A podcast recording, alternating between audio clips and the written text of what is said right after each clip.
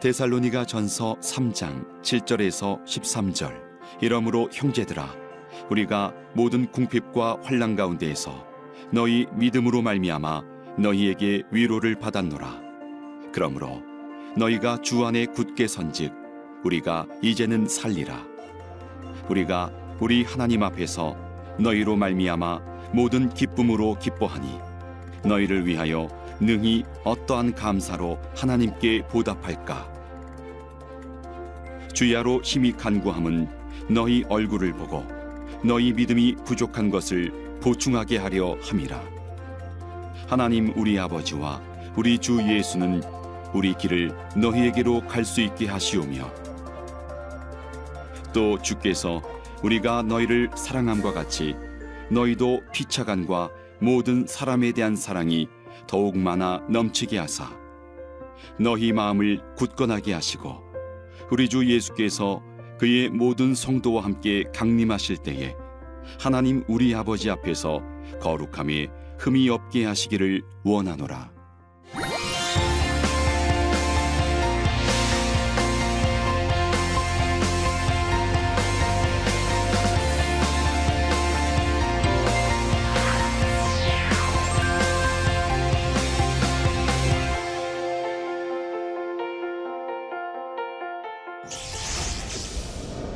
안녕하세요. 데살로니가 전후서를 강의하는 조경호 목사입니다. 오늘은 네 번째 사랑의 수고에 대해서 말씀을 계속 나누고자 합니다. 최근에 유럽 교회 쇠퇴에 대한 보고서와 책자가 출간이 됐습니다. 지난 50년 동안 유럽 교회는 빠르게 교회가 문을 닫고 교인 수가 줄어들고 젊은이들이 떠나고 더 이상 교회 건물을 유지할 능력이 없어서 교회는 술집으로 팔리거나 도서관이 되거나 카페가 되거나 레스토랑으로 바뀌고 있습니다. 왜 이런 일이 일어나고 있을까요? 2010년 로잔 대회에서 선언했습니다. 유럽은 다시 재복음화, 복음이 필요한 대륙이 되었다고 선언을 했습니다. 여러 가지 이유가 있는데 그 중에 하나가 직업화된 목사로 인해서 교회가 점점 생명력을 잃었다고 보고되고 있습니다. 오늘 사랑의 수고 두 번째 말씀입니다. 데살로니가 전서 2장 17절에서 3장 말씀을 나누고자 합니다. 오늘의 핵심 포인트도 여전히 똑같습니다. 교회의 강하고 튼튼한 심장은 사랑의 수고에 있습니다. 누구의 사랑의 수고인가요? 교인들이 사랑의 수고를 하는 게 아니라 목사가 교회를 위해서 중노동과 삶의 모범과 그리고 자기 목숨까지 내어주는 희생적 사랑, 사랑의 수고가 있어야 교회는 다시 회복될 수 있다는 겁니다. 오늘 2장 17절에서 3장 13절까지는 바울이 데살로니가 교회를 위해서 어떤 노력을 하고 얼마나 애를 쓰고 어떤 기도를 하고 있는지 우리에게 생생하게 그 목회 현장을 보여주고 있습니다. 목사들은 데살로니가 전서를 잘 안 읽습니다. 특히 2장과 3장은 거의 읽지 않습니다. 왜냐하면 나는 이런 목사가 되지 못했다는 자책감이 너무 커요.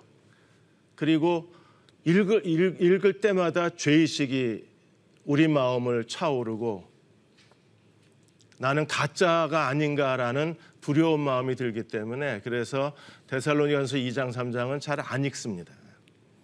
하나님께서 예, 성경 66권 가운데 하필이면 저한테 이 본문을 맡겨 주신 게 예, 무슨 하나님의 뜻이 있는지 참 많이 고민스럽게 기도하면서 오늘 강의를 준비를 했습니다.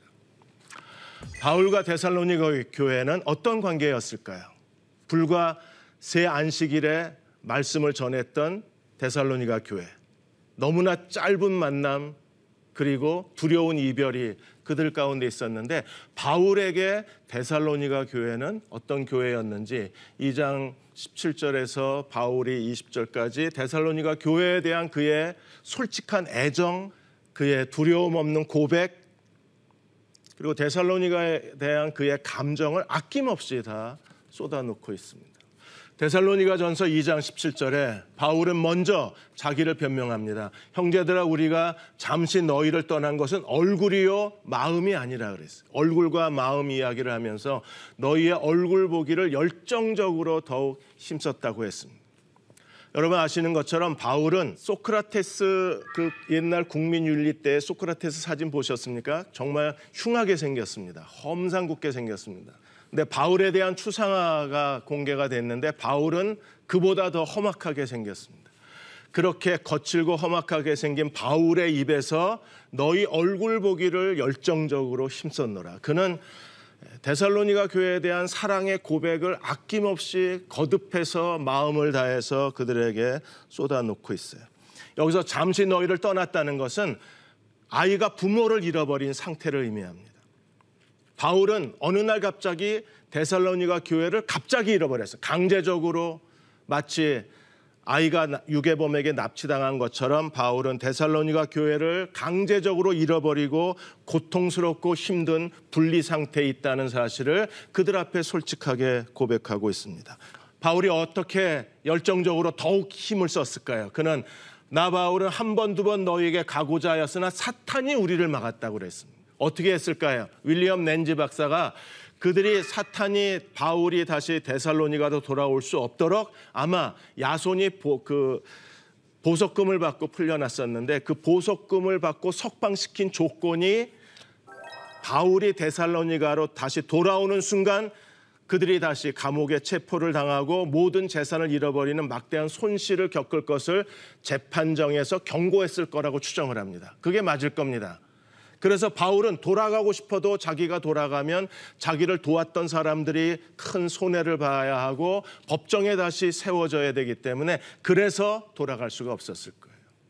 바울은 자기가 왜 돌아갈 수 없는가를 그 솔직하게 데살로니가 교회에 설명을 하고 그리고 너무나 놀랍게 이렇게 고백합니다. 19절에 우리의 소망이나 기쁨이나 자랑의 면류관이 무엇이냐 그의 강림하실 때 우리 주 예수 앞에 너희가 아니냐. 오늘 목사님들이 바울처럼 고백할 수 있어야 합니다. 저도 그래야 됩니다. 목사의 학위가 어떤 학위를 가졌느냐, 얼마나 명성을 가졌느냐, 얼마나 유명한 목사냐, 교회 크기가 얼마나 크냐, 이런 게 중요한 게 아니라 교인들에 대해서 목사가 가지고 있는 자세가 우리의 소망, 기쁨, 자랑의 면류관이 누구냐, 너희가 아니냐라고 담대하게 고백할 수 있는, 부끄러움 없이 고백할 수 있는 목사가 진짜 목사입니다. 바울은 잠시 떠났습니다. 다시 돌아가고자 했지만 사단이 길을 끊어버렸습니다. 돌아갈 수가 없습니다.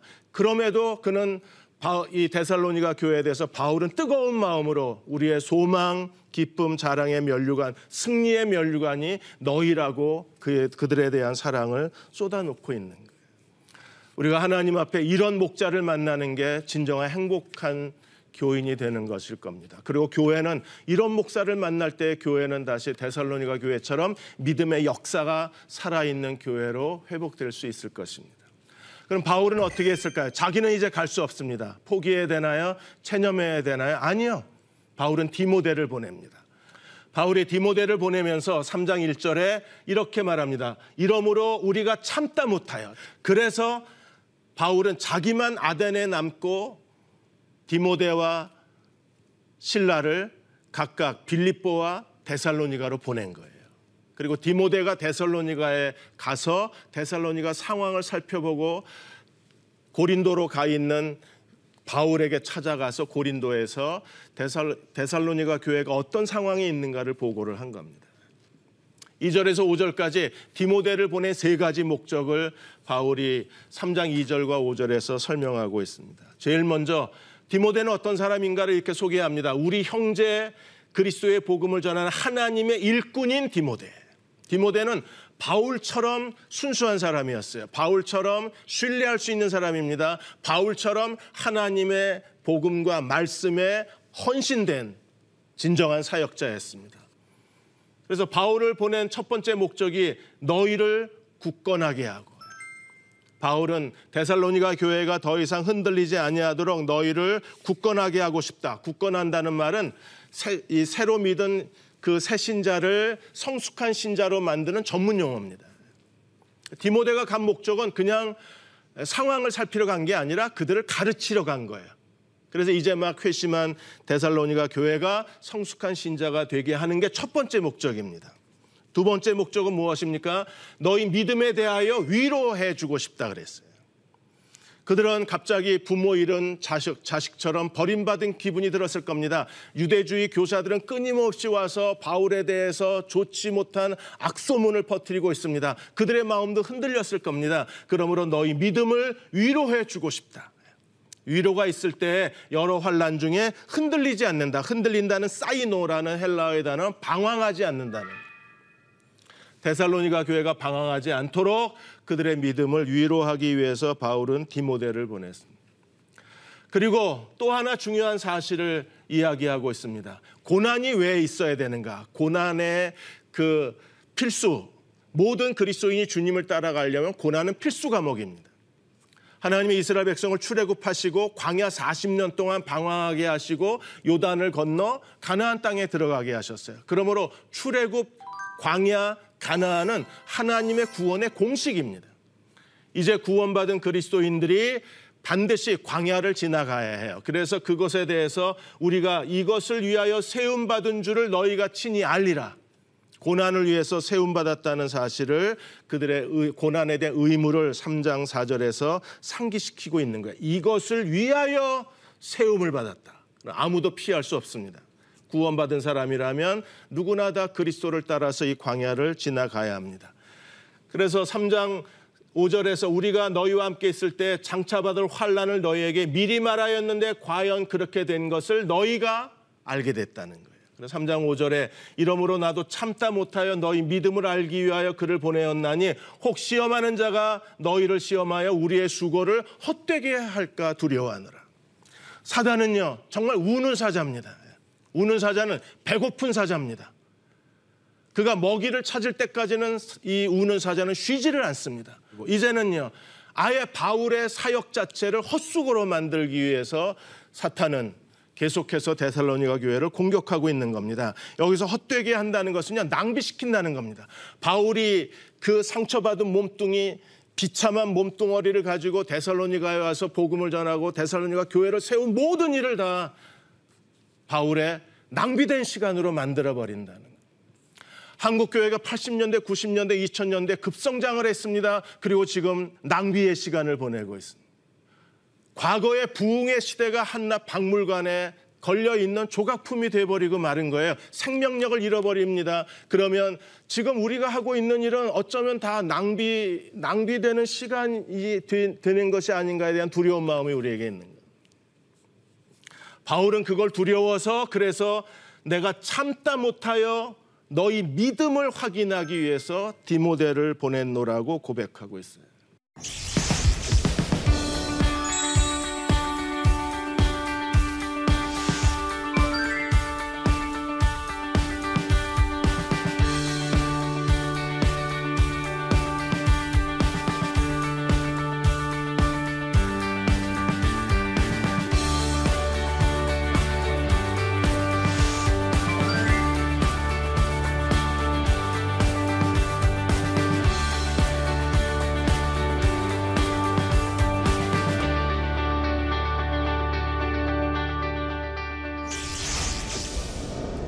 디모데가 고린도에 있는 바울에게 빌, 이 빌립보 교회에 대한 소식은 신라가 가져오고 그리고 데살로니가 교회에 대한 소식은 디모데가 가져왔어요. 디모데가 가져온 놀라운 소식에 대해서 바울이 고백하고 있습니다. 어떤 소식을 가져왔을까요? 제일 먼저 3장 6절에 지금은 디모데가 너희로부터 와서 너희 믿음과 사랑의 기쁜 소식 칼빈이 말하기를 그리스도인의 영성의 정체성 그 사람이 진짜 그리스도인이라는 확실한 두 가지가 믿음과 사랑이라 그랬습니다. 그런데 디모데가 확인하고 가져온 굿뉴스가 무엇입니까? 그들의 믿음과 사랑의 기쁜 소식을 가져왔어요. 그들은 믿음의 자리에 서 있었습니다. 사탄이 그들을 넘어뜨리지 못했습니다. 바울의 사역은 헛수고가 아니었어요. 바울의 시간은 낭비된 시간이 아니었습니다.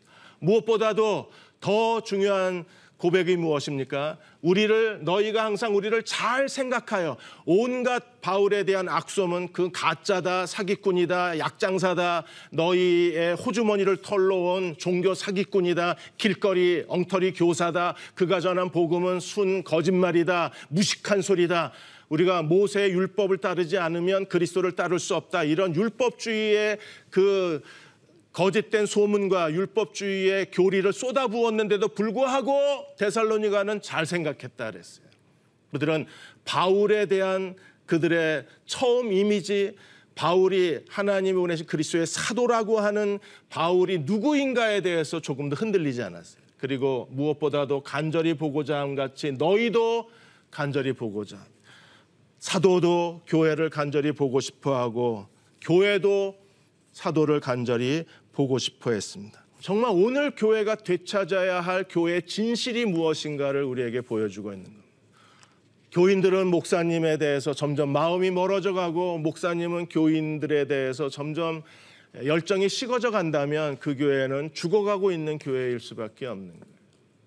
그런데 디모데가 전한 기쁜 소식, 그것은 믿음과 사랑의 소식일 뿐 아니라 간절히 보고 싶어 한다는 소식을 그대로 전했어요. 그리고 3장 7절에 바울이 이 디모데가 전한 기쁜 소식으로 인해서 우리가 모든 궁핍과 환란 가운데에서 너희의 믿음으로 말미암아 너희에게 위로를 얻었노라. 바울이 지금 고린도에서 어떤 상황에 있었습니까? 모든 궁핍과 환란 가운데에서 그는 어떤 사역의 위기 가운데 있었을지 모릅니다. 사역의 정말 어려운 상황 가운데 처해 있을지 모릅니다. 그런데 데살로니가 교회의 믿음으로 말미암아 그들이 준 후원금 때문이 아니라 그들의 어떤 아첨의 말이 아니라 그들이 여전히 그리스도 안에서 견고히 서 있는 그들의 믿음 때문에 위로를 받았다고 했습니다. 오늘 목사에게 가장 큰 위로가 무엇일까요? 교인들의 믿음이 아닐까요? 그리고 3장 8절에 바울이 이렇게 고백했습니다. 너희가 주 안에 굳게 선적 이제는 우리가 살리라. 산다는 게 무슨 뜻입니까? 이제는 숨을 쉴 수 있다는 겁니다. 바울은 그동안 숨을 쉴 수가 없었어요. 숨이 막혔습니다. 어쩌면 한숨만 쉬고 있었을지 모릅니다. 그런데 디모데를 통해서 그들이 주 안에 굳게 서 있다는 소식을 듣고 아, 나는 다시 숨 쉴 수가 있다.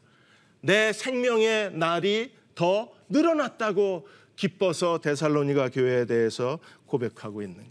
목사도 교인들에게 위로가 되고 교인들도 목사로 인하여 위로가 되는 교회가 되어야만 합니다. 그 일을 회복시키려면 우리가 다시 하나님 말씀으로 돌아가야 하고 나침반 바이블을 통해서 모든 교회가 다시 하나님 말씀을 창세기부터 계시록까지 챕터별로 우리가 체계적으로 차례대로 공부할 수만 있다면 우리는 다시 서로 위로가 되는 교회로 회복될 수 있을 것입니다. 이제 9절과 10절에서 디모데가 가져온 소식 마지막 소식을 이렇게 설명합니다. 우리가 우리 하나님 앞에서 너희로 말미암아 모든 기쁨으로 기뻐하니 너희를 위하여 어떠한 감사로 하나님께 보답할까? 데살로니가 교회는 이제 바울이 염려스러운 눈으로 쳐다보는 교회가 아니라 바울로 다시 살아가야 할 이유를 주었어요. 그리고 살고 싶은 거룩한 욕망을 일깨워 주었습니다. 그리고 너무나 큰 기쁨을 주었고 하나님 앞에 감사하는 교회가 됐어요. 그 감사를 어떻게 보답해야 될까? 그래서 바울이 다시 데살로니가 교회를 향해서 무릎을 꿇고 기도했습니다. 그래서 바울이 마지막으로 이 데살로니가 3장 11절에서 13절까지 데살로니가 교회 마음을 기쁘게 해준 교회 하나님 앞에 감사한 교회 그들을 가슴에 끌어안고 바울은 무릎을 꿇고 이렇게 기도합니다. 사도행전의 20장에 가서야 비로소 바울은 데살로니가를 방문할 수 있었습니다. 그 전까지는 법적으로 완전히 차단돼 있었기 때문에 바울은 데살로니가 교회를 얼굴과 얼굴을 맞이할 수가 없었어요. 그래서 그 안타까움으로 그 마음을 가지고 바울이 기도하는 겁니다. 네, 세 가지를 기도하고 있습니다. 그 첫째가 3장 11절의 기도입니다. 하나님 우리 아버지와 우리 주 예수는 우리 길을 너희에게로 갈 수 있게 하옵시고 다시 하나님 사탄이 막아놓은 길을 하나님이 열어주시기를 원했어요. 사탄이 끊어놓은 길을 다시 열어주기를 원했습니다. 그리고 사탄이 방해하고 있는 그 길을 하나님이 다시 하나님의 주권 가운데 열어주시기를 소망했습니다. 그리고 5년 뒤에 바울은 그토록 열망했던 보고 싶어 했던 데살로니가를 방문할 수 있습니다. 두 번째 기도가 12절입니다. 주께서 우리를 우리가 너희를 사랑한과 같이 그대로 사, 사랑이 바울의 사랑이 그대로 데살로니가의 전염이 된 거예요. 우리가 너희를 사랑한 것 같이 너희도 피차간의 모든 사람에 대한 사랑이 더욱 많아 넘치게 하사 넘친다는 것은 사랑이 과잉 생산되고 있다는 겁니다. 데살로니가 교회는 서로에 대한 사랑이 넘치고 또 인류에 대한 사랑이 넘쳤던 교회였습니다. 3장 13절에 하나님이 너희 마음을 굳건하게 하시고 주 예수께서 그의 성도들과 함께 강림하실 때 우리 하나님 아버지 앞에서 거룩함에 흠이 없게 하시기를 원하노라. 하나님이 우리를 죄로부터 구원해 주신 하나님의 목적이 무엇입니까? 하나님 앞에 거룩하고 흠 없는 자로 세우시는 게 구원의 목적입니다. 바울은 무릎을 꿇었습니다. 넘치는 사랑을 가지고 그들을 위해서 기도하고 있습니다. 너희 마음을 굳건하게 하시고 굳건하다는 스테라자이라는 단어의 뜻이 무엇입니까? 그것은 흔들리지 않는 누구도 뽑아낼 수 없는 누구도 건드릴 수 없는 그렇게 그들의 마음이 견고해져서 예수 그리스도가 다시 오실 때 하나님 앞에 거룩하고 흠 없는 자로 주 앞에 서기를 구했어요. 이보다 더 큰 교회의 영광이 없습니다. 그리스도인의 최대의 기쁨과 자랑이 있다면 우리가 마지막 하나님 앞에서 거룩하고 흠없는 자로 발견되는 것일 것입니다. 성화는 점진적이고 성화는 이런 중보 기도가 필요하고 성화엔 하나님의 은혜가 필요하고 진정한 성화를 이루려, 이루려면 마음이 굳건해진 견고해진 사람들만이 성화의 은혜에 참여할 수 있는 거예요. 앤드류 머레이가 깊이 있는 그리스도인의 삶이라는 책에서 모든 그리스도인의 첫 번째 의무는 하나님과 교제하는 거라 그랬어요. 바울은 지금 얼굴과 얼굴을 맞이할 수 없는 데살로니가 교회를 끌어안고 그는 하나님과 깊이 기도의 자리에서 데살로니가 교회를 그대로 하나님 앞에 산재물로 바치고 있습니다. 얼굴과 얼굴을 맞이한 것 이상으로 하나님과의 교제 안에서 데살로니가 교회 안에 이런 일이 일어나도록 그는 더 이상 말씀으로 그들을 지도할 수 없는 목회자지만 그러나 기도를 통해서 그 여전히 데살로니가 교회를 양육하고 데살로니가 교회를 훈련하고 데살로니가 교회를 성숙시키는 참된 목회자가 바울입니다. 강단에서만 그들에게 하나님 말씀을 전하는 게 아니라 기도의 자리에서도 바울은 그들을 향한 하나님의 목회를 계속하고 있는 거예요. 앤드류 머레이가 말한 것처럼 우리는 하나님과의 교제가 가장 우선시 되어야 합니다. 매일 하나님의 하나님과의 교제로부터 시작해야 합니다. 그 이유는 하나님이 우리에게 주신 새 생명은 하나님의 은혜로 말미암아 성장하고 하나님 하나님과의 접촉을 통해서만 새 생명이 활발해지고 하나님의 주시는 능력을 통해서만 새 생명이 자라날 수 있기 때문에 그래서 하나님과의 교제가 우리에게 너무나 중요하다. 하늘로부터 오는 은혜를 받지 않으면 누구도 그리스도를 따라 나아갈 수 없다 그랬어요.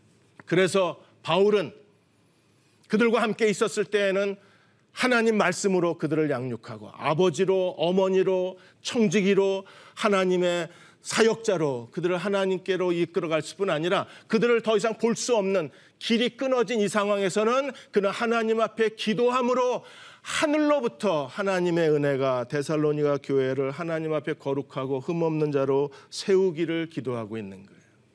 데살로니가 전서 2장과 3장은 정말 두렵습니다. 목사도 힘들고 교인들도 읽기가 힘든 성경 장 중에 우리의 마음을 정말 슬프게 하는 본문이 2장과 3장입니다. 사랑의 수고.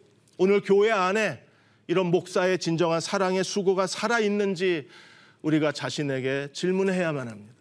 스포전 목사님이 내 주께 굴복하라는 책에서 자기 교인 이야기를 했습니다.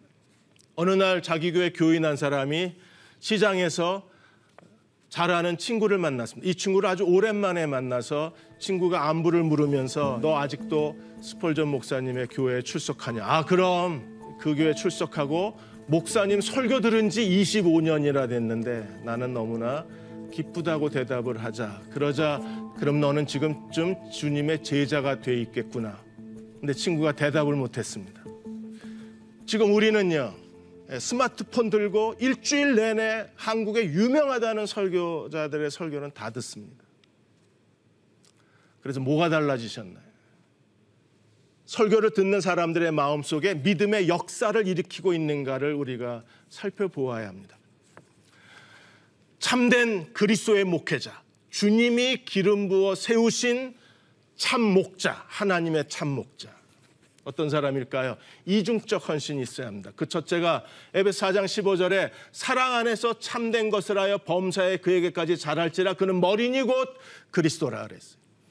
교인이 얼마나 많이 모이냐. 교인 숫자가 중요한 게 아니라 그 교회 안에 교인들이 날마다 머리 대신 그리스도에게까지 성장하는 그리스도인들이 많아져야 합니다. 그런데 어떻게 그리스도인들로 성장할 수 있을까요? 그들이 하나님 앞에 거룩하고 흠없는 자가 될 수 있을까요? 하나님 앞에 어떻게 날마다 그리스도를 닮아갈 수 있을까요?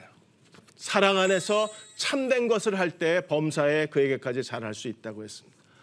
2장과 3장에서 바울은 자기 가슴을 다 열어놓았습니다. 어쩌면 자기 심장을 꺼내놨는지는 모릅니다. 그는 그리스도의 심장으로 그들을 사랑했습니다. 빌립보 교회에서도 바울은 말합니다. 내가 예수 그리스도의 심장으로 어떻게 너희 무리를 사모하는지 하나님이 증인이시라고 했습니다. 목사님들이 더 이상 교인들을 끌어모으기 위해서 숫자를 끌어모으려고 이런저런 어느 교회에서 어떤 무슨 프로그램을 했더니 사람들이 좋아하더라. 사람들을 즐겁게 만드는 프로그램을 어디서 더 나은 프로그램, 남들이 하지 않는 좋은 프로그램을 할까 고민할 게 아니라 우리가 정말 고민해야 할 것은요. 바울이 그리스도의 심장으로 그 교인들을 사랑했던 것처럼 우리도 그리스도의 심장으로 교인들을 사랑할 때 거기서 변화가 일어날 것입니다. 거기서 성화가 일어나고 거기서 교회의 내적 성장이 이루어지고 교회의 내적 성장이 이루어질 때 교회 외형적 성장도 가능할 거예요. 바울은 마치 자기 눈 하나를 빼어서 데살로니가 교회가 회심할 수만 있다면 자기 눈 두 개가 아니라 자기 온몸을 다 뜯어서라도 하나님 앞에 바치고 데살로니가 교회가 믿음의 서기를 구했던 사도가 바울이라 그랬어요. 그런 목사를 만나야 하고 교회는 그런 목사를 만날 때 복이 있을 것입니다. 그래서 우리가 적용해야 될 것은요. 다시 2장하고 똑같은 적용점을 찾습니다. 나는 존경할 만한 목회자가 있는가? 우리와 주, 우리를 건너뛰고 주로 갈 수가 없습니다. 그래서 한국 교회가 이렇게 많은 부흥회가 있고 세미나가 있고 제자 훈련이 있는데도 주님을 본받지 못한 이유가 어디 있습니까? 우리가 빠져 있어서 그렇습니다. 존경할 만한 목사들이 회복되어져야 하고 한국교회 목회자들의 사랑의 수고가 무엇인가를 우리가 2장과 3장에서 철저하게 교회도 배우고 목사도 배우고 교인들도 알아야 합니다. 그래야 올바른 인격적 관계를 맺을 수 있습니다. 나침반 바이블 데살로니가 전후서를 통해서 다시 한국 교회가 목사와 성도가 올바른 인격적 관계, 하나님의 은혜의 관계를 회복하게 해 주셔서 한국 교회의 놀라운 부흥이 다시 일어날 수 있는 그런 계기가 되시기를 주의 이름으로 축원합니다. 이제 다음 주에는 소망의 인내에 대해서 말씀을 같이 나누겠습니다. 감사합니다.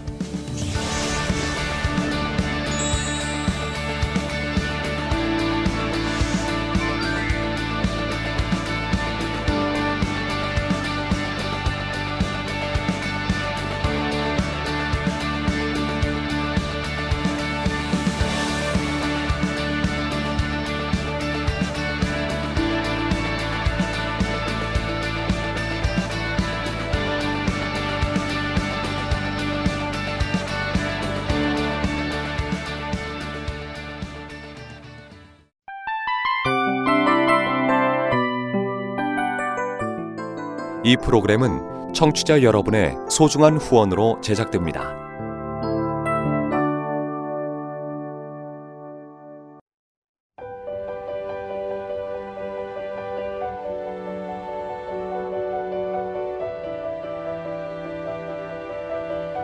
세상에는 수많은 교회들이 있지만 더 깊이 있는 말씀 강해를 찾기 위해 크기로만 교회를 선정하지 않습니다.